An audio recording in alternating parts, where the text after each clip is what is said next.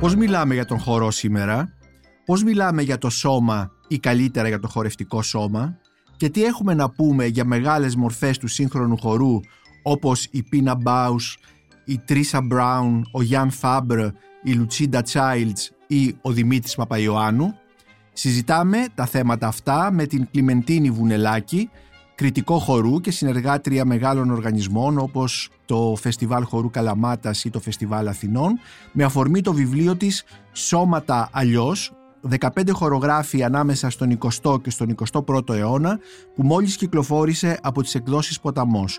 Είμαι ο Νίκος Μπακουνάκης και είναι ένα ακόμη επεισόδιο της σειράς podcast της Life Βιβλία και Συγγραφής. Μπορείτε να μας ακούτε και στο Spotify, στα Google Podcasts και στα Apple Podcasts.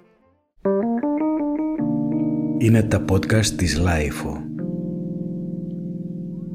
Κλιμεντίνη Βουνελάκη, αγαπητή Κλιμεντίνη, σε καλωσορίζω στο podcast της LIFO για να συζητήσουμε για το βιβλίο σου «Σώματα αλλιώς, που μόλις κυκλοφόρησε από τις εκδόσεις Ποταμός. Σήμερα που γράφουμε αυτό το, το podcast ε, μπορούμε να πούμε ότι υπάρχει μια χορευτική επικαιρότητα γιατί είναι η πρώτη παράσταση του Netherlands Dance Theatre στο Μέγαρο Μουσικής όπου θα παρουσιαστεί και μια παλιότερη χορογραφία του Γύρζη Κίλιαν ο είναι ένας από τους 15 χορογράφους που περιλαμβάνονται στο βιβλίο σου «Σώματα αλλιώς. αλλά υπάρχει και μια επικαιρότητα για το είδος του χορού που παρουσιάζεις στο βιβλίο σου. Για παράδειγμα, μόλις πριν από λίγες μέρες τελείωσαν οι παραστάσεις το θέαμα του Δημήτρη Παπαϊωάννου «Εγκάρσιος Προσανατολισμός» ή αναγγέλλεται ε, το θέαμα ενός ε, νεότερου θα λέγαμε χορογράφου του Χρήστου Παπαδόπουλου το Larsen C στη στέγη. Επομένως ο χορός βρίσκεται στην επικαιρότητα. Υπάρχει αυτός ο χορός που έχει στο βιβλίο σου. Αλλά πριν ξεκινήσουμε να μιλάμε για το χορό, θα ήθελα να σου κάνω μια βιογραφική ερώτηση, επειδή πολλές φορές η βιογραφία βρίσκεται πίσω από έργα τέχνης, πίσω από βιβλία κτλ. ή αυτοβιογραφία. Ε, ξεκινάς ε, από πολύ μικρή να έρχεσαι σε επαφή με το χορό, ε, όπως γράφεις ε, στον πρόλογο του βιβλίου σου, γιατί έχεις ένα σωματικό κουσούρι, μια βλεσοποδία η οποία σε οδηγεί σε μαθήματα ρυθμικής, μαθήματα χορού κτλ. Πριν απ' όλα τι είναι αυτή η βλεσοποδία; Πρώτη φορά βλέπω την, ε, αυτή την πάθηση, είναι πάθηση; Νίκο ήθελα και εγώ πρώτα να σε ευχαριστήσω ε, για την ε, πρόσκληση και την παρουσίαση του βιβλίου εδώ γιατί είμαστε παλιοί γνωστοί και αυτό σημαίνει ότι υπάρχει μια μνήμη που είναι κάτι που το εκτιμώ και επίσης θυμάμαι μια ζωή ότι είχες μια πολύ ανοιχτή σχέση όταν δουλεύαμε στο βήμα με το αντικείμενο χορός. Δηλαδή νομίζω βοήθησες, δεν ανήκες στους ανθρώπους που είχαν στερεότυπα, ε, οπότε σου ανήκει αυτό.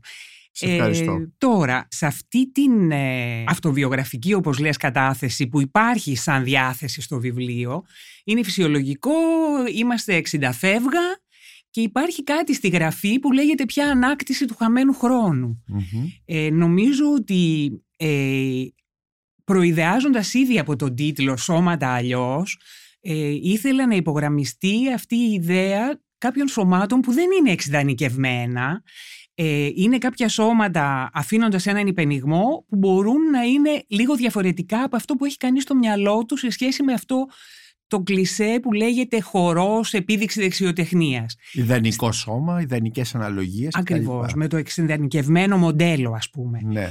Επομένως εσύ ξεκινάς το χορό ακριβώς από κάτι μη εξειδανικευμένο. Ναι, ε, δεν υπήρχε στην οικογένειά μου, δεν υπήρχε κάποιος που να σχετίζεται με αυτό. Και στην ουσία όταν είδαν ότι έχω η βλασοποδία είναι κάτι ας το πούμε με την ε, πιο κοινόχρηστη έννοια κοντινό στην πλατυποδία ναι. το οποίο όμως έχει λίγο και μία έννοια κάμψης της καμάρας του ποδιού προς τα μέσα που, το, που έχει δηλαδή κάτι που δεν έχει ας το πούμε κανονικότητα ως προς αυτό. Μάλιστα. Σε αυτό ο ορθοπαιδικός που με είχε πάει η μαμά μου γιατί ήταν λίγο στραβά τα πόδια μου όταν ήμουν μωράκι ας πούμε ε, είχαν προτείνει ε, ή να μου βάλουν σίδερα ή να με πάνε να κάνω χορό.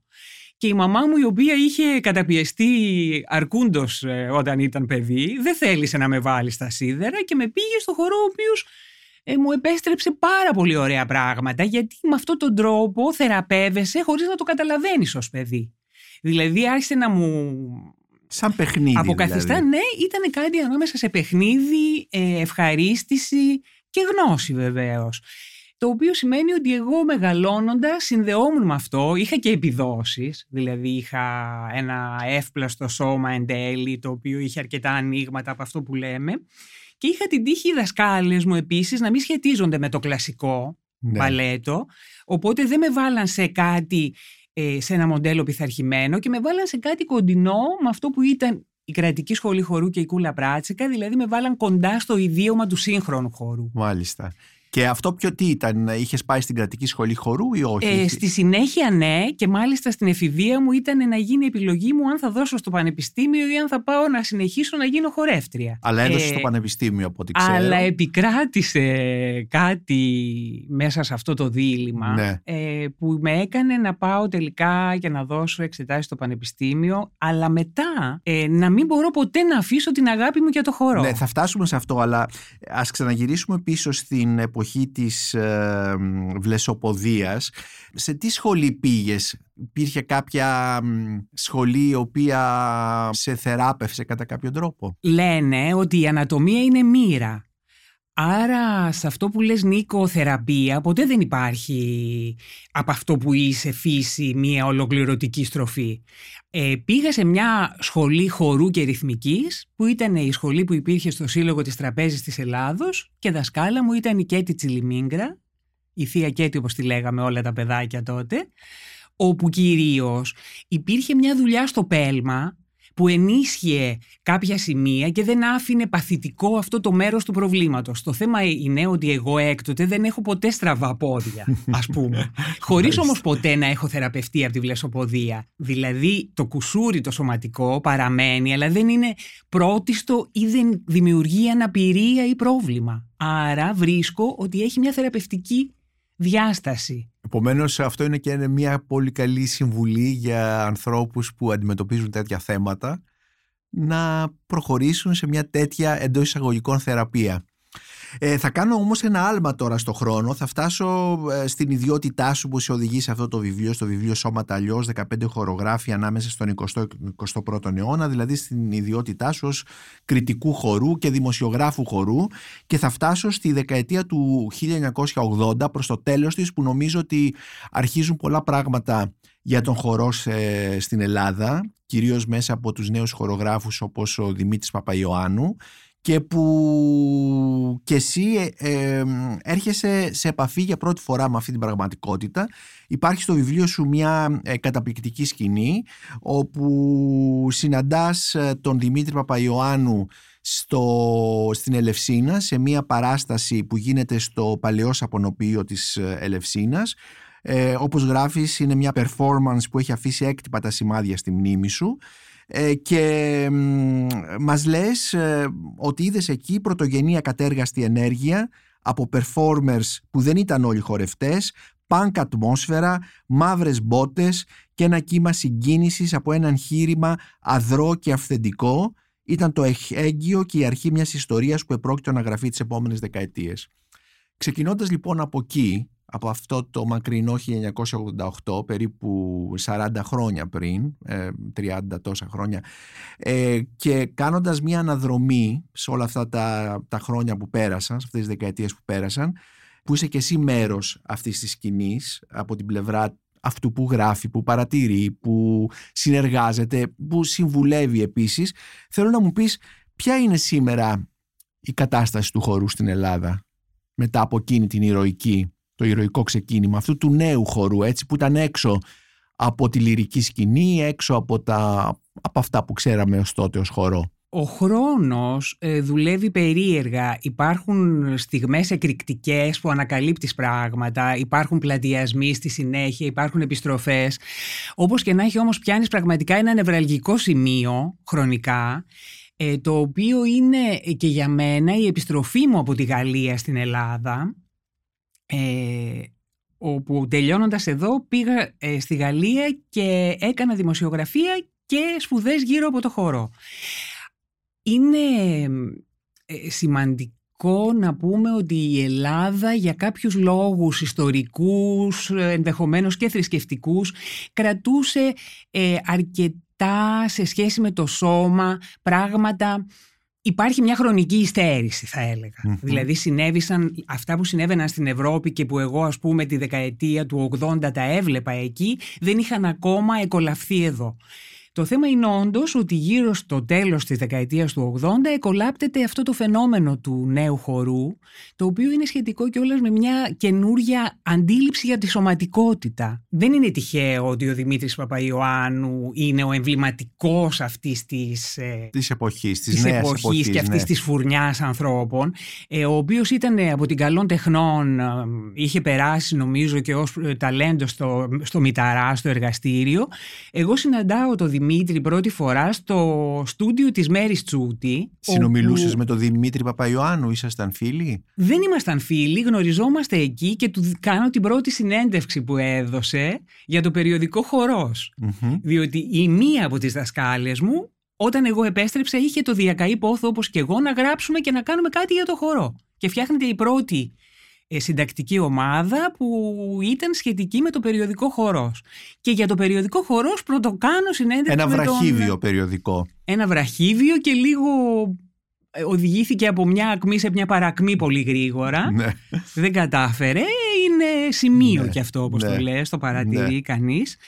Αλλά εκείνα τα χρόνια για μας ήταν ε, μια κυψέλη δημιουργική. Και Γιατί κάνεις λοιπόν γνώρισα την πρώτη ανθρώπους συνέντευξη του Δημήτρη Παπαϊωάννου. και κάνω την πρώτη που περιλαμβάνεται στο βιβλίο ακριβώς Ναι. γιατί ε, ήθελα να ε, δω ποια είναι η αρχή των πραγμάτων Μμμ. και πώς ήταν ο λόγος μου γιατί ε, υπάρχει με το χορό, γράφοντας για το χορό κάνεις μια μεταγραφή από μια γλώσσα που είναι η γλώσσα της κίνησης σε μια άλλη, που είναι η γλώσσα αυτή που μιλάμε και που γράφουμε και που Μμμ. δημιουργεί ένα άλλο όχημα εκφραστικό σίγουρα. Ναι.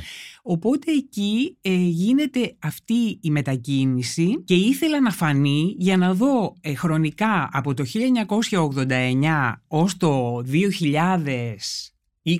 που ο Δημήτρης έχει κάνει όλη αυτή την πορεία και έχει γίνει πια ένας καλλιτέχνης που έχει παγκόσμια αναγνώριση τι διαδρομή έκανε και πώς πήγε το εγχείρημα. ναι. Και άρα στην απάντησή σου θα είχα να πω ότι καρποφόρησαν πράγματα. Καρποφόρησαν. Ε, μήπως όμως ήταν ε, μια ατομική υπόθεση αυτή, δηλαδή μόνο ο Δημήτρης Παπαϊωάννου κάνει για διάφορους λόγους κάνει αυτή την πορεία, υποκτά διεθνή εμβέλεια όπως είπες και τα λοιπά. Ε, Δηλαδή μήπως είναι η εξαίρεση που επιβεβαιώνει τον κανόνα; Είναι λίγο Ε, Δεν προβοκατόρικη η θα ερώτησή είχα- μου γιατί δεν θα είχα να σου είχα να σου απαντήσω. αντιτάξω. Ναι. Δεν θα είχα να σου αντιτάξω πολλά πράγματα γιατί η ιστορία γράφεται με μονάδες στην Ελλάδα. Δηλαδή ίσως και εσύ αν έχεις να παρατηρήσεις πράγματα από το χώρο της λογοτεχνίας να έχεις να πεις ανάλογα δηλαδή οι περιπτώσεις που καταφέρνουν να κάνουν μια τομή και η τομή ποια είναι, ότι η πραγματικότητα στην Ελλάδα δεν ήταν ποτέ για το χώρο Ναι. ευτυχής πραγματικότητα. Υπήρχε πάντα ένα κλίμα πολύ δύσκολο. Ναι. Ε, το δύσκολο ξεκινάει από την οικογένεια, ας πούμε, που μπορεί να έχει ιδεολειψίες και φτάνει στην κοινωνία και φτάνει και στο Υπουργείο Πολιτισμού, το οποίο μια ζωή δεν αντιλαμβάνεται ακριβώς τι πρέπει να κάνει. Δηλαδή, ε, θέλω να πω ότι είναι μοιραίο, πρέπει να είναι κάποιος με πολύ καλά guts για να καταφέρει να σπάσει αυτά, το, ναι. Αυτή την, αυτό το φράγμα. Ο Δημήτρης Παπαϊωάννου όμως το έκανε αυτό. Νομίζω ναι και θα Ναι. θυμάσαι ε, την αρχή των πραγμάτων που μιλούσαμε για την ομάδα εδάφους. Ε, μου είχε επιστρέψει αυτή την ενέργεια την πρωτογενή και την τρομερή δύναμη που είχε σαν περίπτωση ε, να καταφέρνει. Ο Δημήτρης είχε δύο πράγματα. Είχε από τη μια μεριά ένα χάρισμα ε, δημιουργικό, το οποίο δεν του έβγαινε στη ζωγραφική. Ήθελε τη συνέβρεση με άλλους και ήθελε και να βάλει το σώμα του στη μέση. Δηλαδή η γκέι κοινότητα στην οποία ανήκει ε, βρήκε ένα πολύ καλό χώρο για, για έκφραση. Νομίζω δεν θα τον ενοχλεί να το πούμε γιατί το Μμμ. λέει και Εβραίος. Ε, κατά συνέπεια ήταν χειραφετητικός ο λόγος για αυτόν. Ναι. Και, αυτός ο, και αυτό το όχημα έγινε η δουλειά του. Να μην ξεχνάμε ότι ξεκίνησε και από την κατάληψη. Δηλαδή ξεκίνησε σαν ένας underground καλλιτέχνης εντελώς, ο οποίος σιγά σιγά... Κατάληψη που ήταν στην οδό Κοδρυντών. 3η Σεπτεμβρίου. 3η Σεπτεμβρίου, 3η ναι, ναι. Σεπτεμβρίου, Ναι, ναι. ακριβώς. Εκεί δηλαδή δημιουργήθηκε ένας πυρήνας όπου ε, νομίζω ότι ήταν ε, κάποιες στιγμές που φαίνεται ότι ε, αναδεικνύεσαι όχι γιατί έχεις κάποιο πούσι Ναι. παράγοντα να σε σπρώχνει παρά το ταλέντο σου και τη συγκυρία την ιστορική. Δηλαδή Ναι. είχε ανάγκη η Ελλάδα να, να βγάλει στην επιφάνεια κάποιος κάποια σπηριά, κάποια χαρίσματα, κάποια ομορφιά, όλα αυτά μαζί και ταυτοχρόνως. Ναι. Γι' αυτό τότε μου έλεγε σε αυτή την πρώτη συνέντευξη που νομίζω ότι του άρεσε κιόλας που βγήκε στο βιβλίο γιατί κουβαλάει αλήθειες της πρώτης του εποχής έλεγε και οι ξεφτύλες μας και τα καλά μας. Ναι. Ε, πάντως ε, ξαναγυρίζω στην ερώτησή μου αν είναι οι μονάδες ε, βλέπουμε όμως σήμερα ότι υπάρχει ε, μπορούμε να ονομάσουμε, να κατονομάσουμε, να ονομάσουμε πολλούς, ε, να πούμε ονόματα ε, καλλιτεχνών του χορού. Ε, τους έχεις και στο βιβλίο σου. Χρήστος Παπαδόπουλος, ήδη τον αναφέραμε θα παρουσιάσει τώρα ένα καινούριο θέαμα. Ο Ευρυπίδης Λασκαρίδης ε, είναι ονόματα που οι ακροατές του podcast που ίσως να μην είναι εξοικειωμένοι με αυτό που λέμε ε, νέο χορό είναι, ε, δεν έχουν σχέση ε, μόνο με χορό δηλαδή με κίνηση, με σωματικότητα αλλά είναι και θεάματα, είναι και ε, υπάρχει έντονο το εικαστικό, το εικαστικό κομμάτι, ο φωτισμός παίζει ιδιαίτερο ρόλο κτλ. Είναι θεάματα θα τα λέγαμε περισσότερο ε, δεν ξέρω αν διαφωνείς ε, αλλά και άλλοι όπως η Ερμήρα Γκόρο, ο Γιώργος Κατσιφάκης ε, η Γεωργία Βαρδαρού οι, οποίες, οι οποίοι κάνουν και ε, διεθνή θα λέγαμε έχουν μια διεθνή δραστηριότητα και καριέρα ας χρησιμοποιήσουμε αυτή τη λέξη μέσα σε σύνολα γνωστά κτλ έτσι. Είναι εύστοχη η παρατήρησή σου. Αυτό το σώμα που αναδύεται ε, δεν έχει να κάνει με την ακαδημαϊκή παράδοση. Μμμ. Αυτό είναι κάτι για το οποίο θα μου επιτρέψεις να πω και γιατί διαλέξαμε να βάλουμε τον Κάνιγχαμ εξώφυλλο στο βιβλίο ε, γιατί ακριβώς ε, εγκυβωτίζει αυτή την ιδέα μιας ελευθερίας και, μιας, ε, και ενός ρίσκου το οποίο ε, στην Αμερικάνικη Ήπειρο πάρθηκε στα μέσα της, ε, του προηγούμενου αιώνα και λίγα χρόνια μετά μετακόμισε και έγινε ένα φαινόμενο παγκόσμιο αυτή η γλώσσα όπου πράγματι ε, με κάποιο τρόπο Δηλαδή συσπηρώνει... η, η Αμερική είναι η κοιτίδα αυτής της νέας γλώσσας; Οι Ε, Ηνωμένες Πολιτείες; Κοίταξε, ο σύγχρονος χορός έχει μία διπλή καταγωγή με βεβαιότητα. Δηλαδή θα δεις ότι κάποιοι που επηρέασαν είναι ε, γεννημένοι στην Ευρώπη, κάποιοι άλλοι οι οποίοι είναι αυτά τα ιερά τέρατα είναι στην Αμερική. Γιατί η Αμερική τη δεκαετία του 60 έδωσε την ε, δυνατότητα ε, μέσα από πράγματα που εμείς τα ξέρουμε ότι έγινε στο Berkeley, τι έγινε με το κίνημα των hippies, έδωσε τη δυνατότητα να ελευθερωθούν ε, ιδιώματα. Δηλαδή ξαφνικά ε, το περπάτημα, το απλό περπάτημα μπήκε στη χορευτική σκηνή. Ε, ο Κάνιγχαμ με τους φίλους του τον Ράουσεμπεργκ, τον Τζον Κέιτζ ε, θέλησε να, κα- να, να βάλει το χορό και να τον κάνει μέρος αυτού του παιχνιδιού μιας ελευθερίας.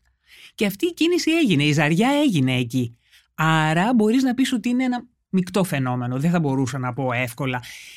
Πολύ μεγάλοι χορογράφοι ε, είναι αμερικανικής καταγωγής και στην ουσία γονιμοποίησαν στην Ευρώπη πράγματα. Συνέβη αν θέλεις ε, κάτι που είναι σημαντικό ότι ένα πρόσωπο σαν τον Ρούντολφ Λάμπαν ο Ρούντολφ Λάμπαν είναι μια ιδιοφυΐα για το χορό, γεννήθηκε το 1879 και πέθανε το 1958 και τον επικαλούνται πολύ διαφορετικοί.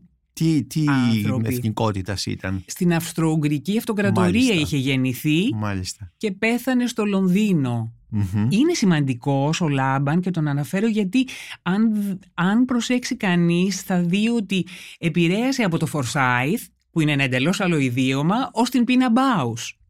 Άρα βλέπεις ότι ε, πράγματι ε, αυτή η προφορικότητα της μετάδοσης ε, που υπάρχει στο χορό, των σχολών χορού, βλέπεις ότι έχει μια διαπερατότητα και οι παρατηρήσεις του Λάμπαν ο οποίος ε, επινόησε, ήταν ένας πολυπράγμων ε, άνθρωπος που δύσκολα μπορείς να πεις τι ήταν ακριβώς. Ήταν και αρχιτέκτονας, είχε τελειώσει και καλών τεχνών, Μμμ. ε, έκανε ακολούθως χορό. Ε, υπάρχει ένα σημείο που εντάξει τώρα ας το θίξουμε όμως μια που μου πέρασε από το μυαλό. Αρχικά συνεργάστηκε με τους Ναζί αλλά μετά ε, κοντραρίστηκε και έφυγε για το Λονδίνο ε, όπως και να έχει οι παρατηρήσεις του ε, έχουν μείνει διότι βρήκε ένα ιδίωμα καταγραφής της κίνησης στο χαρτί κάτι σαν παρτιτούρα πες, και από την άλλη μεριά παρατήρησε την κίνηση έξω από κάποιες συντεταγμένες, δηλαδή σε αυτόν οφείλεται η, ο σύγχρονος χορός ε, στη σχέση του με το χώρο, το χρόνο και την ενέργεια. Μάλιστα. Είναι μεγάλος πρόδρομος ας πούμε. Μάλιστα, είναι μεγάλος πρόδρομος ο οποίος επηρεάζει, όπως μας είπες, ε, χορογράφους του 20ου αιωνα Ε, στο βιβλίο σου «Σώματα αλλιώς, 15 χορογράφοι ανάμεσα στον 20ο και στον 21ο αιώνα που κυκλοφόρησε από τις εκδόσεις Ποταμός, ε, παρουσιάζεις λοιπόν 15 χορογράφους, είτε μέσα από συνεντεύξεις που έχεις κάνει ίδια ε, και έχουν δημοσιευτεί αυτά τα τελευταία χρόνια σε διάφορα έντυπα στην Ελλάδα, είτε σε προγράμματα φεστιβάλ. Ε, οι χορογράφοι αυτοί είναι η Πίνα Μπάους, είναι ο Μωρίς Μπεζάρ, είναι η Τρίσα Μπράουν, είναι η Λουσίντα Τσάιλτς, είναι ο Μερς Κάνιγχαμ, είναι ο Γιαν Φαμπρ, είναι ο Βίλιαμ Φορσάιθ, η Αν Τερέζα Ντε Κέρσμαϊκερ, ο Γύρζι Κίλιαν, η Μαγκί Μαρέν, ο Ζοζέφ Νάτζ, ο Οχάντ Ναχαρίν, ο Λόιντ Νιούσον, η Ζουζού Νικολούδη και ο Δημήτρης Παπαϊωάννου. Ε, τι κοινό έχουν αυτοί οι 15 που τους έχεις εδώ στο... Είναι δηλαδή υπάρχει μια κοινή, είναι μια κοινή κάτι, ένα νήμα που τους ενώνει ή είναι ε, η σχέση σου μαζί τους ως κριτικού χορού και δημοσιογράφου χορού που κατά καιρούς έκανες συνεντεύξεις και τους συγκέντρωσες όλους αυτούς ε, μαζί σε αυτό το βιβλίο. Τι κοινό έχουν αυτοί οι 15 γιατί εκ πρώτης όψεως θα έλεγα ότι ο Μωρίς Μπεζάρ ε, μοιάζει με την ε, Αν Τερέζα Ντε Κέρσμαϊκερ μόνο ότι ανήκουν και οι δύο στην ίδια γεωγραφική περιοχή της των κάτω χωρών όπως λέμε. Όλα αυτά μαζί και ταυτοχρόνως η αλήθεια κάπου, κάπου στη μέση βρίσκεται. Δηλαδή νομίζω ότι ε, με αυτούς διασταυρώθηκα σίγουρα. Ε, είναι πάρα πολλοί αυτοί που δεν περιλαμβάνονται αλλά η ιδέα είναι λίγο αφενός, δηλαδή όπως έχεις ένα μεγάλο κάδρο της ιστορίας του, του τι διαδραματίζεται, πιστεύω ότι πρέπει να πάρεις κάποιες περιπτώσεις για τις οποίες έχεις πράγματα να πεις. Δηλαδή θα ήθελα να το φέρω ε, στον ενικό ε, τη συζήτηση, είναι υποκειμενική η επιλογή, ναι. αλλά έχει ένα χαρακτηριστικό. Είναι κάποιοι που άντεξαν στο, το πέρασμα του χρόνου και στη στροφή του αιώνα. Ναι. Δεν είναι κανείς ο οποίος να είναι αμεληταία ποσότητα ή είναι μια επιλογή όμως που κυρίως μου δίνει τη δυνατότητα ε, να μιλήσω για κάποιες για τα γιατί και τα διότι των επιλογών μου. Θέλω να σου πω ότι δεν νομίζω ότι αν είχα τη δυνατότητα να γράψω για 100 θα ναι. ήταν πολύ άλλο το, ε, αντικείμενο είναι ενδεικτική. Θα μπορούσες να γράψεις για 100 ή το λες σαν σχήμα λόγω υπάρχουν 100. Νομίζω πως ναι. Νομίζω ναι. πως ναι.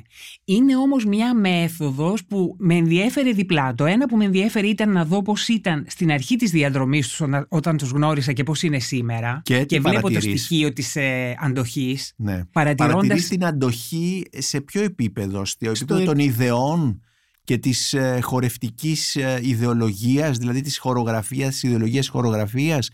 Ε, να πάρουμε ένα παράδειγμα. Να πάρουμε ένα παράδειγμα. Ναι. Να πάρουμε την επιλογή του Φορσάιθ ή την ναι. επιλογή της Κέρσμα Έκερ. Ο Φορσάιθ είναι 50 χρόνια στο κουρμπέτι. Γεννήθηκε στην Αμερική και ήρθε πολύ γρήγορα στην Ευρώπη, στο μπαλέτο της Φραγκφούρτης ως διευθυντής. Έχει φτάσει σήμερα ε, να κάνει μια, ένα εγχείρημα που λέγεται, είναι το; που λέγεται είναι γεννημένος ε, γύρω στα 70 να πω. Γύρω στα 70. Ναι. Παρατηρώντας τη διαδρομή του Πρόκειται για έναν ιδιοφιέστατο χορογράφο, αναμφίβολα, αλλά έχει πολύ μεγάλο ενδιαφέρον να δει κανείς το drive που υπάρχει από κάτω. Γνωρίζοντας λοιπόν, λοιπόν εγώ τον Φορσάιθ κάποια στιγμή στο Sandler's Wells, όπου έβλεπα την ανθοφορία του μπαλέτου της του Λονδίνου που, έχει, ναι, που είναι βασική σκηνή χορού στο Λονδίνο. Ναι, ναι, είχε λοιπόν εκεί τις τρομερές παραστάσεις του μπαλέτου του, όπου τον απασχολεί η αποδόμηση της κίνησης, τον απασχολούν τα κοντράστα τα μεγάλα, δουλεύει αντιστικτικά, δηλαδή από τη μια μεριά ηρεμία και από την άλλη χάος, από την άλλη μεριά πολύ μεγάλη σκηνή και από την άλλη μονάδα στη σκηνή, από τη μια μεριά αυτό που λέγεται distortion στο χορό, δηλαδή κάνει... Ε, παίρνει το, τον κλασικό χορό και τον αποδομεί και τον βγάζει από τους άξονες, προκαλεί τη συμμετρία. Βλέπεις λοιπόν αυτά τα ενδιαφέροντά του, τα οποία συμβαίνουν μέσα στη δεκαετία του 80 και τον παρατηρείς και σήμερα, το 2020, όπου κάνει installations με χορογραφικά αντικείμενα όπως τα, όπως τα λέει, όπου εκεί, για παράδειγμα, οι έγνοιες του είναι ανάλογες, αλλά τα κάνει ίσως και ερήμην χορευτή. Μάλιστα. Έχει επηρεάσει συνταρακτικά τον κόσμο του χορού, γιατί ανήκει στην κατηγορία των ανθρώπων που πήραν ένα ιδίωμα και το πήραν από, το, από τη μουσιακή του διάσταση και το πήγαν κάπου αλλού. Και ταυτόχρονα βγήκε και σε εντελώς διαφορετικά πράγματα. Κανείς δεν θα περίμενε ο πλέον κινητικός των χορογράφων, που έκανε καθαρό χορό, να κάνει χορογραφικά αντικείμενα. Να Για παίρνει πες μας. δηλαδή σημαίες, Ναι. κάποιες σημαίες, ε, τις οποίες κινεί ένα ρομπότ ας πούμε και βλέπεις τι κάνει εκεί. Το βλέπεις αυτό, το έχει μια γκαλερί της Νέας Υόρκης το είχε δείξει, η Γκαγκόσιαν ας πούμε, Ναι. γκάλερι και βλέπεις εκεί τι, ποια είναι η έγνοια του. Οπότε βγαίνει η Forsyth σήμερα και λέει «Ideas move us». Οι ιδέες Ναι. μας κινούν. Ναι. Είναι πολύ πυκνό ναι, αλλά σε αυτή μότο. την ιδέα που μας είπες συγκεκριμένα δεν υπάρχει το σώμα. Δεν υπάρχει το σώμα, αλλά δεν είναι το μόνο που κάνει. Είχε έρθει στη στέγη όπου Μάλιστα. έκανε ε, πάνω σε μουσική μπαρόκο χορογραφία. Αλλά το είπα ενδεικτικά για να σου Ναι. πω τη διαδρομή του. Και πώς ε, επηρεάζει και πώς ε, Ναι. αντέχει και πώς αλλάζει και πώς, Ακριβώς. πώς ε, προσαρμόζεται Ακριβώς. ο Οπότε William Forsythe, νομίζω λοιπόν. ότι είναι κάποια ονόματα που σου δίνουν τη δυνατότητα να σταθείς και να δεις την πορεία. Μμμ. Ε, με αυτή την έννοια μου διασφαλίζει μια δομή στο βιβλίο, αυστηρή μεν, αλλά ενδεικτική, ε, να μπορεί κάποιος που θέλει να ανοίξει αυτό το πράγμα νομίζω, να διαβάσει ε, και πίσω από τις γραμμές. Ναι. Σε αυτούς τους 15 χορογράφους που περιλαμβάνονται στο βιβλίο σου, Σώματα αλλιώς, Κλιμεντίνη Βουνελάκη, βλέπουμε ότι αρκετοί προέρχονται από τις κάτω χώρες, από τη Φλάνδρα, Ολλανδία, Βέλγιο. Δεν είναι μόνο η Αν Τερέζα Ντε Κέρσμαϊκερ ή ο Γιάν Φάμπρ, αλλά και ο Μωρίς Μπεζάρ, τον οποίο τον βάζεις μέσα σε αυτούς τους χορογράφους και ο οποίος ίσως είναι και ο πιο γνωστός χορογράφος ενώ στο ευρύτερο κοινό γιατί έχει πολλές εμφανίσεις στην Ελλάδα και έχει και κάπως μυθοποιηθεί. Πώς συμβαίνει αυτό, γιατί συμβαίνει αυτό, γιατί υπάρχει αυτή η γεωγραφικός, ο γεωγραφικός παράγοντας; Έπιασες φλέβα, Νίκο. Ο ρόλος της προσωπικότητας στην ιστορία είναι γνωστός. Ένα λοιπόν το κρατούμενο. Η παρουσία του Μπεζάρ στο Βέλγιο είναι καθοριστική. Γιατί από τη σχολή του, την οποία ιδρύει το 1960 στις Βρυξέλλες, μαζί με τα μπαλέτα του 20ου αιώνα, φτιάχνει και μια σχολή, τη Μούδρα. Από τη σχολή του λοιπόν έχουν περάσει. Η Μαγκή Μαρέν που την έχω πάλι στο βιβλίο που είναι Γαλλίδα. Η Αν Τερέζα η οποία είναι Φλαμανδή. Και πλήστη όση. Η συμβολή του τεράστια. Τον Μπεζάρ δεν τον έβαλα τυχαία. Καταρχήν έχει διαμορφώσει στην Ελλάδα αυτό που λέμε κοινό του χορού. Πηγαίναμε, ε, εγώ θυμάμαι μία φάση όπου πηγαίνω στο Ηρώ, ε, θέλω να πάω στο Ηρώδιο, είμαι σε μια πολιτική νεολαία και θέλω να πάω διακαώς και δεν μου δίνουν άδεια και ήταν η αιτία της διαγραφής μου ο Μπεζάρ. Έχει μεγάλη πλάκα. Καταπληκτικό αυτό. Έχεις πολύ Λοιπόν. ενδιαφέρον πώς οι πολιτικές νεολαίες... Πώς αντιλαμβάνονταν και το δημιούργησαν, χορό, μια ναι. ζωή περιθώριο. Λοιπόν, ε, άρα το ένα είναι ο ρόλος προσωπικότητας στην ιστορία. Να μην σε ρωτήσω ποια είναι αυτή η πολιτική νεολαία. ε, ήταν η ΚΝΕ. Μάλιστα. Έχουμε... Ωραία, συνέχισε λοιπόν. έφυγα νωρίς. θυμάμαι ότι έφυγα νωρίς, λοιπόν. Μπεζάρ, ε, αφενός, αφετέρου, η παράδοση που δημιουργεί με τη σχολή του. Γιατί η διδασκαλία και η μεταφορά γνώσης είναι τεράστιο κεφάλαιο και στο χώρο. Αυτή η παράδοση που δημιουργήθηκε θα κάνει ακολούθως τις, μα- τους μαθητές του, τη μαθήτριά του, Αν Τερέζα Ντεκέρσμα Έκερ, όχι μόνο να κάνει μια καταπληκτική πορεία 40 χρόνια, αλλά να δημιουργήσει μαζί με την ομάδα της Ρώσας και το σχολείο χορού που λέγεται Parts στις Βρυξέλλες, από το οποίο έχει τελειώσει η, η Γεωργία Βαρδαρού και πολλοί ακόμα Έλληνες. Βλέπεις λοιπόν ότι εκεί, σε αυτή τη μικρή χώρα που είναι μεταξύ Γαλλίας, Γερμανίας και κάτω χωρών, ε, κατάφεραν να κάνουν θαύματα και να γίνει αληθινό χρυσορυχείο του χορού. Νομίζω ότι ένα σκέλος είναι η παράδοση που δημιουργήθηκε, αν προσπαθήσουμε να το ερμηνεύσουμε. Ακολούθως, οι δύο κοινότητες, η Βαλόνη και η Φλαμανδή, είχαν και τους ανταγωνισμούς τους και, και ήταν ένα κίνητρο να δοθούν πολλά χρήματα για το χορό. Έχω επισκεφθεί πολλές φορές ε, τη Βρυξέλλα όπως τη λέω και τη σχολή της Αν Τερέζα για διαφορετικούς λόγους. Ένας λόγος ήταν μια παράσταση που πρωτοέγινε στο Μέγαρο Μουσικής. Ένας δεύτερος λόγος ήταν το Φεστιβάλ Χορού Καλαμάτας όπου η Βίκη Μαραγκοπούλου ε, που πάντα την αναφέρω ε, γιατί έκανε μια σπουδαία δουλειά στην Καλαμάτα ε, και στο χορό στην Ελλάδα. Ε, με είχε στείλει για να πάρω μια δουλειά της και να έρθω σε επαφή με αυτή την εν πρώτης ε, στριμμένη όπως λέγεται φλαμανδία αλλά πολύ σημαντική χορογράφο και όχι τόσο στριμμένη εν τέλει αλλά ιδιόρυθμη. Ε, οπότε έχουμε αυτό και απ' την άλλη έχουμε πάλι έντονες προσωπικότητες σαν το Φάμπρε, πιο αμφιλεγόμενος, διασταυρώθηκε και με τα ελληνικά πράγματα ποικιλοτρόπως. Όταν έγινε για μερικές μέρες διευθυντής του Φεστιβάλ Αθηνών. Ακριβώς. Ακριβώς. Είναι ε, λίγο από τα ανέκδοτα που συμβαίνουν ναι. στην πατρίδα. ε, και δεν ευδοκιμούν τα ανέκδοτα. Ε, οπότε βλέπεις και θα πρέπει να έρθω και στις κάτω-κάτω χώρες όπως τις λες μια που είναι οι παραστάσεις στο Νέντερλαντς αυτές τις μέρες στο Μέγαρο που είναι σπουδαίες ε, σπουδαία η δουλειά του Κίλιαν ε, στην ε, Χάγη. Όταν λέμε σπουδαία μιλάμε ότι ε, αν θα πρέπει να πω ότι υποκλίνομαι χορογραφικά σε σχέση με αυτό που λέγεται ακαδημαϊκός χορός με κάποιο χορογράφο θα πρέπει να είναι ο Κίλιαν. Αμυγής κεντροευρωπαϊκή ευαισθησία με την τσέχικη καταγωγή του κατάφερε στην Ολλανδία να βρει τον ιδανικό χώρο για να φτιάξει για 40 περίπου χρόνια τη δομή που εξέθρεψε πολύ ωραία πράγματα για το χορό.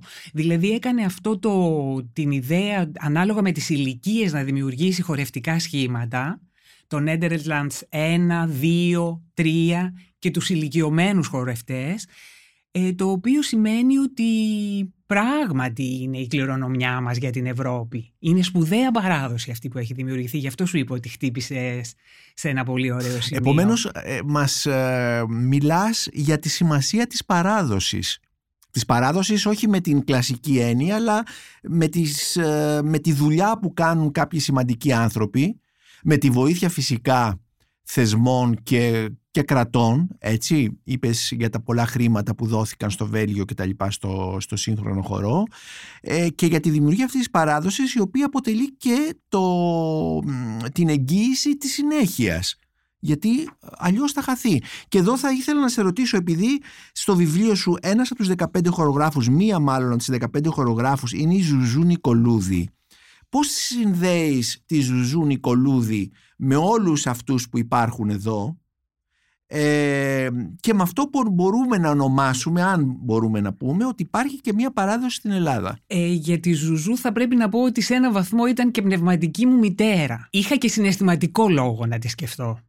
Απ' την άλλη είχα και έναν αντικειμενικότατο λόγο ότι ήταν ε, αυτή η επίγονος αυτής της σχολής του εκφραστικού χορού που σχετίστηκε με την Πράτσικα σαν σχολείο αλλά είχε το χάρισμα η Ζουζού να είναι καλλιτέχνης όπου συνέδεσε το θέατρο με το χορό. Δηλαδή αν μιλάμε ε, για χοροθέατρο και έχουμε την πείνα ως έμβλημα, έχει μια παράδοση και η Ελλάδα χοροθεάτρου. Και πιστεύω ότι η Ζουζού κατάφερε ε, με έναν τρόπο δικό της ε, να αφήσει ένα στίγμα και κάποια ίχνη που αξίζουν να μελετηθούν. Ε, βρίσκω ότι αν με ρωτούσε κάποιος ελεύθερα ποιον θα ήθελα επίσης να, ε, να βάλω ε, ανάμεσα στο Δημήτρη ε, έβαλε τη Ζουζού για αυτούς τους λόγους που σου είπα δηλαδή θεωρώ ότι με κάποιο τρόπο απηχεί αυτή τη μοντερνικότητα στο χορό που άφησε τα σημάδια της για τις επόμενες γενιές. Πολλοί μιλάνε ε, σημερινοί χορευτές και χορογράφοι για αυτά που τους μετάγγισε η ζουζου Τα οποία δεν Ο είναι, είναι περισσότερο υπόγεια ρεύματα. Για τη Ζουζού Νικολούδη. Αν θυμάσαι, κάποια στιγμή τους είχα κάνει κοινή συνέντευξη στο βήμα, γιατί τον εκτιμούσε πάρα πολύ. Η δε Ζουζού δεν χαριζόταν, δεν θα έλεγε εύκολα μου αρέσει κάποιος ε, για να κάνει την καλή. Δεν ήταν ποτέ αυτό. ήταν πολύ αυστηρή. Λοιπόν, είχαν βεβαίως υπόγεια επικοινωνία και υπέργεια. Ναι. Μάλιστα. Ε, να σε ρωτήσω κάτι επίσης. Είπες ε, Πίνα Μπάους να μου δώσεις δηλαδή ένα χαρακτηρισμό θέλω για όλους αυτούς τους χορογράφους που υπάρχουν στο βιβλίο σου. Πίνα Μπάους, τι τη χαρακτηρίζει, τι σφραγίζει με την παρουσία της; Το σύγχρονο χώρο θέατρο μας είπες. Τι είναι η Πίνα Μπάους με μία, με μία φράση, με μία πρόταση; Της ανήκει το 1973 όταν πηγαίνει στο Βούπερταλ για να πάρει ένα μπαλέτο που ήταν ε, πολύ κοντινό σε αυτά που έκαναν στη Γερμανία σε όλες τις πόλεις τους ε, μεταμορφώνει στην πραγματικότητα όλο το τοπίο του σύγχρονου χορού. Διότι η πείνα έβαλε το καθημερινό σώμα στη σκηνή χωρίς να έχει καμία φοβία να το κάνει αυτό και εξέλιξε από αυτό που πρωτοείδαμε εδώ που ήταν ας πούμε η ερωτελεστία της Άνοιξης που την πρωτοείδαμε στο Ηρώδιο το έφτασε στο να κάνει πορτρέτα πόλεων έκανε θα έλεγα πραγματική επανάσταση. Είναι δίκαια πολύ αγαπημένη όλων γιατί και επαναστάτησε το χώρο του θεάτρου και το χώρο του χορού. Είναι αυτή που είπε ότι η πραγματικότητα δεν μπορεί πάντα να χορευτεί και την έκανε να βάλει τα πάντα μέσα. Μάλιστα. Επίσης αρνήθηκε τη διάκριση ανάμεσα στο πραγματικό και το φανταστικό, το όνειρο και την πραγματικότητα, ε, την ψυχή και το σώμα. Δηλαδή ανέτρεψε κατεστημένες αξίες με έναν τρόπο τέτοιο που τον είχε ανάγκη η εποχή με τρία λόγια, ναι, όπως το λέει ο Παπαϊωάννου, έχτισε πολυκατοικία. Μάλιστα. Μωρίς Μπεζάρ, με μία φράση. Μωρίς Μπεζάρ με μία φράση, ε, τη μία την είπαμε πριν, ναι. ε, κατάφερε, ήταν δάσκαλος. Αυτό λέει Και απ' την άλλη νομίζω ότι πρέπει να βλέπουμε μαζί με την ε, παρακμή που παρουσιάζεται, ας πούμε η περίπτωση του Μπεζάρ είναι μια περίπτωση που ξεκίνησε πάρα πολύ ωραίες προδιαγραφές και έφτασε να κάνει αρκετά βερμπαλιστικά θεάματα, οδηγήθηκε συχνά στο να παρακμάσει το ιδίωμά του. Είναι και αυτό μες στο κόλπο. Είναι βέβαια. Μεγαλώνοντας. Ναι. Δεν κρατάμε μόνο το μύθο, κρατάμε το μύθο την αχλή του, αλλά βλέπουμε και την ενδεχόμενη Παρακμή προϊούσα φθορά. Τρίσα Μπράουν. Μεγάλο κεφάλαιο επίσης, γιατί ε, η Τρίσα ε, έδωσε ένα ιδίωμα που λέγονται release τεχνικές στο σύγχρονο χορό. Κατάφερε δηλαδή τον νόμο της βαρύτητας να τον μεταφέρει στο ιδίωμά της και να τον ανατρέψει. Λουσίντα Childs. Η Λουσίντα έχει επηρεάσει και την Κέρσμα Έκερ να πούμε πολύ. Πώς; Με το μινιμαλισμό της, με την έμφαση σε ελάσσονες ποιότητες ε, και βάζοντας μία ε, γεωμετρία στην κίνησή της ε, που κατάφερε να δημιουργήσει αυτό το... αυτή, δούλεψε πολύ με τη σχολή των επαναληπτικων των repetitive και μουσικών και στη χορογραφία δημιουργώντας το ανάλογο. Επίσης για μένα είναι συμβολική η Λουσίντα γιατί με τη συνέντευξη που της έκανα πρωτομπήκα στο βήμα. Μάλιστα. Η, ο Μέρς Κάνιχαμ; Δεν είναι καθόλου τυχαία εξώφυλλος στο βιβλίο όπως ήδη σου είπα. Από τα ιερά τέρατα του μοντέρνου χορού σημείο αναφοράς για τις επερχόμενες γενιές γιατί έκανε το χορό συνώνυμο με τις διαρκείς μεταμορφώσεις της ζωής. Μάλιστα. Ε, για τον William Forsyth μας είπες και για τον Γύρζι Κίλιαν. Ε, Μαγκή Μαρέν. Για τους Γάλλους λίγο, ναι, ναι ή τους υιοθετημένους Γάλλους, γιατί η Γαλλία έχει και την... Ε, που την αγαπάμε και οι ναι, δυο, ναι, ναι, ε, έχει, και την ε, ικανότητα να αφομοιώνει... Και να τους κάνει Γάλλους. Και να τους κάνει Γάλλους ναι. χωρίς να θέλει και καλά να τους δώσει τέτοια εθνικότητα. Με έναν τρόπο έτσι πολύ δημοκρατικό. Η Γαλλία είναι μια περίπτωση περίεργη στο χώρο, δηλαδή ε, πολύ πληθωρικό τοπίο, πολύ μεγάλο τοπίο και διαφοροποιημένο και κάποια ονόματα, νομίζω, όπως το της Μαγκή, που έχουν μια επαναστατικότητα mm-hmm. εγγενή. Η Μαγκή Μαρέν έχει τελειώσει επίσης τη σχολή του Μπεζάρ και έχει στην πίσω μεριά του κεφαλιού της ότι θέλει να βρει έναν τρόπο να ανεβάσει στη σκηνή κάποια φιλοσοφικά δόγματα ε, είδαμε στο Φεστιβάλ Αθηνών την εποχή του Λούκου συνέπεσε να δουλεύω κι εγώ εκεί. Την έφερε πολλές φορές ο Γιώργος την αγαπούσε πολύ. Ε, είδαμε εκεί το Maybe. Λοιπόν φέρνει το ε, της αρέσει ο Μπέκετ τον ενστερνίζεται και τον μεταφέρει στη σκηνή με το δικό της τρόπο Της αρέσει ο... αυτός που έχει κάνει για τη φύση των πραγμάτων, ο Λουκρήτιος μεταφέρει κάτι από τη δική του άβρα, αλλά κάνει κάτι επαναστατικό. Δεν είναι κάτι ότι μεταφέρει φιλολογικά στη σκηνή. Παίρνει κάτι από αυτούς και το κάνει χορό, Κάνει που κάνει χορό. κίνηση. Ε, επίσης έχεις ε, μέσα στους 15 έχεις τον Ζωζεφ Νάτζ, Σέρβος και έχεις και τον ε, Οχάντ Ναχαρίν, Ισραηλινός. Θα έπρεπε να ανοιχτεί το δυτικό ευρωπαϊκό κεντρικό τοπίο και σε άλλες εθνικότητες εκ των πραγμάτων. Ο Νάτζ είναι κάποιος που γεννήθηκε στη Βοεβοδίνα και ο οποίος πέρασε στη Γαλλία για να γίνει χορογράφος, δηλαδή ξεκίνησε από τις καλές τέχνες. Νομίζω ότι κουβαλάει αυτή την, της Μίτελ Ευρώπα την ευαισθησία πολύ Της μέσης, της κεντρικής Ευρώπης. Ναι. και επίσης κάτι από το θέατρο του Καντόρ Μμμ. Έχει κάτι σκοτεινό, το κρατάει, έχει κάποιο ενδιαφέρον. Ε, όσο για τον Ναχαρίν, θα έπρεπε να μιλήσουμε και για το χορό στο Ισραήλ, που ενώ είναι μια χώρα πολύ μικρή, μικρότερη και από τη δική μας, έχει μεγάλη χορευτική άνθηση. Συνώνυμος με την άνθηση του χορού στο Ισραήλ είναι ο Χάντ Ναχαρίν, ο οποίος υπήρξε τα 30 τελευταία χρόνια, στην ουσία από το 90 έως το 2018, διευθυντής των Μπατσέβα. Μια πολύ ε, Που διάσημη... έχει εμφανιστεί και στην Ελλάδα πολλές φορές. Πολλές ναι. φορές ακριβώς, εμβληματική ομάδα σύγχρονου χορού στο Ισραήλ και αυτός εμφύσισε ε, το ιδιαίτερο κινητικό του λεξιλόγιο στην ομάδα μετά από ένα ατύχημα, για να γυρίσουμε στην αρχή των πραγμάτων, Ναι. άρχισε να σκέφτεται διαφορετικά τη χορογραφία και την κίνηση.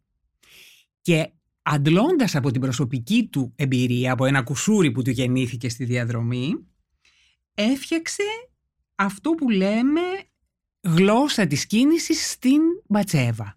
Και ε, υπάρχει ακόμη ένας χορογράφος, ο Λόιντ Νιούσον, που είναι από τους τελευταίους του καταλόγου σου, γιατί κλείνεις με Ζουζού Νικολούδη και Δημήτρη Παπαϊωάννου για τους οποίους έχουμε μιλήσει. Λόιντ Νιούσον, Αυστραλός χορογράφος. Ε, πηγαίνω με κάποια μορφή αλφαβητικής σειρά τα τελευταία και τα πρώτα, Νίκο. Μμμ. Ε, ο Λόιντ, ναι, έπρεπε απαραίτητα να μπει σε αυτή την ε, μικρή, σε αυτό το αντιπροσωπευτικό δείγμα. Ε, είναι συνώνυμος με αυτό που λέγεται physical theater, που είναι μια μορφή χοροθεάτρου, αλλά όχι χοροθέατρο απλά. Είναι μια γλώσσα η οποία αντλεί από την πραγματικότητα.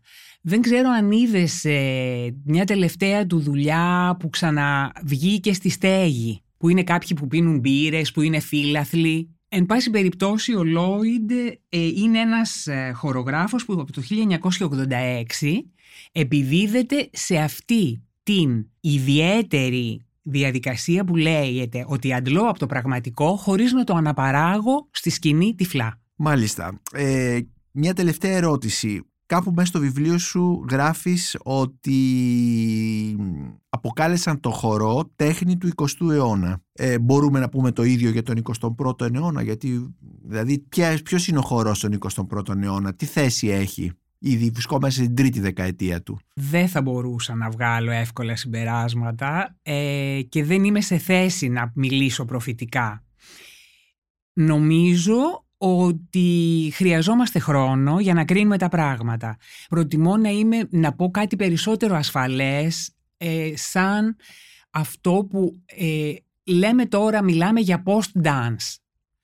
Μεταχορός, ας πούμε. Μμμ. Όπως ξέρεις μιλάμε γι' αυτό για πολλά πράγματα. Ε, μιλάμε πολλές φορές για το τέλος της ιστορίας, μα δεν επέρχεται. Μιλάμε για το τέλος των συγκρούσεων και ζούμε πάλι ένα πόλεμο. Ε, νομίζω ότι πρέπει να δούμε περισσότερα δείγματα ασφαλή. Εκείνο που ξέρω είναι ότι με βεβαιότητα το κεφάλαιο που άνοιξε από την ιδέα ότι αυτή τη φροηδική ιδέα ότι ο εαυτός μας είναι πρωτίστως πρωτογενός σωματικός παραμένει. Και άρα έχουμε πράγματα να δούμε μπροστά. Κλιμετίνη Βουνελάκη, σε ευχαριστώ πάρα πολύ για αυτή τη συζήτηση που έγινε με αφορμή το βιβλίο σου «Τη Σώματα Αλλιώς, 15 χορογράφοι ανάμεσα στον 20ο και στον 21ο αιώνα που κυκλοφόρησε από τις εκδόσεις Ποταμός. Είμαι ο Νίκος Μπακουνάκης και ήταν ένα ακόμη επεισόδιο της σειράς podcast της LIFO, βιβλία και συγγραφής. Μπορείτε να μας ακούτε και στο Spotify, στα Google Podcast και στα Apple Podcast.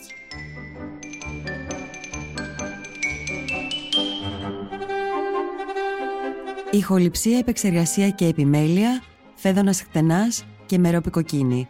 Ήταν μια παραγωγή της LiFO.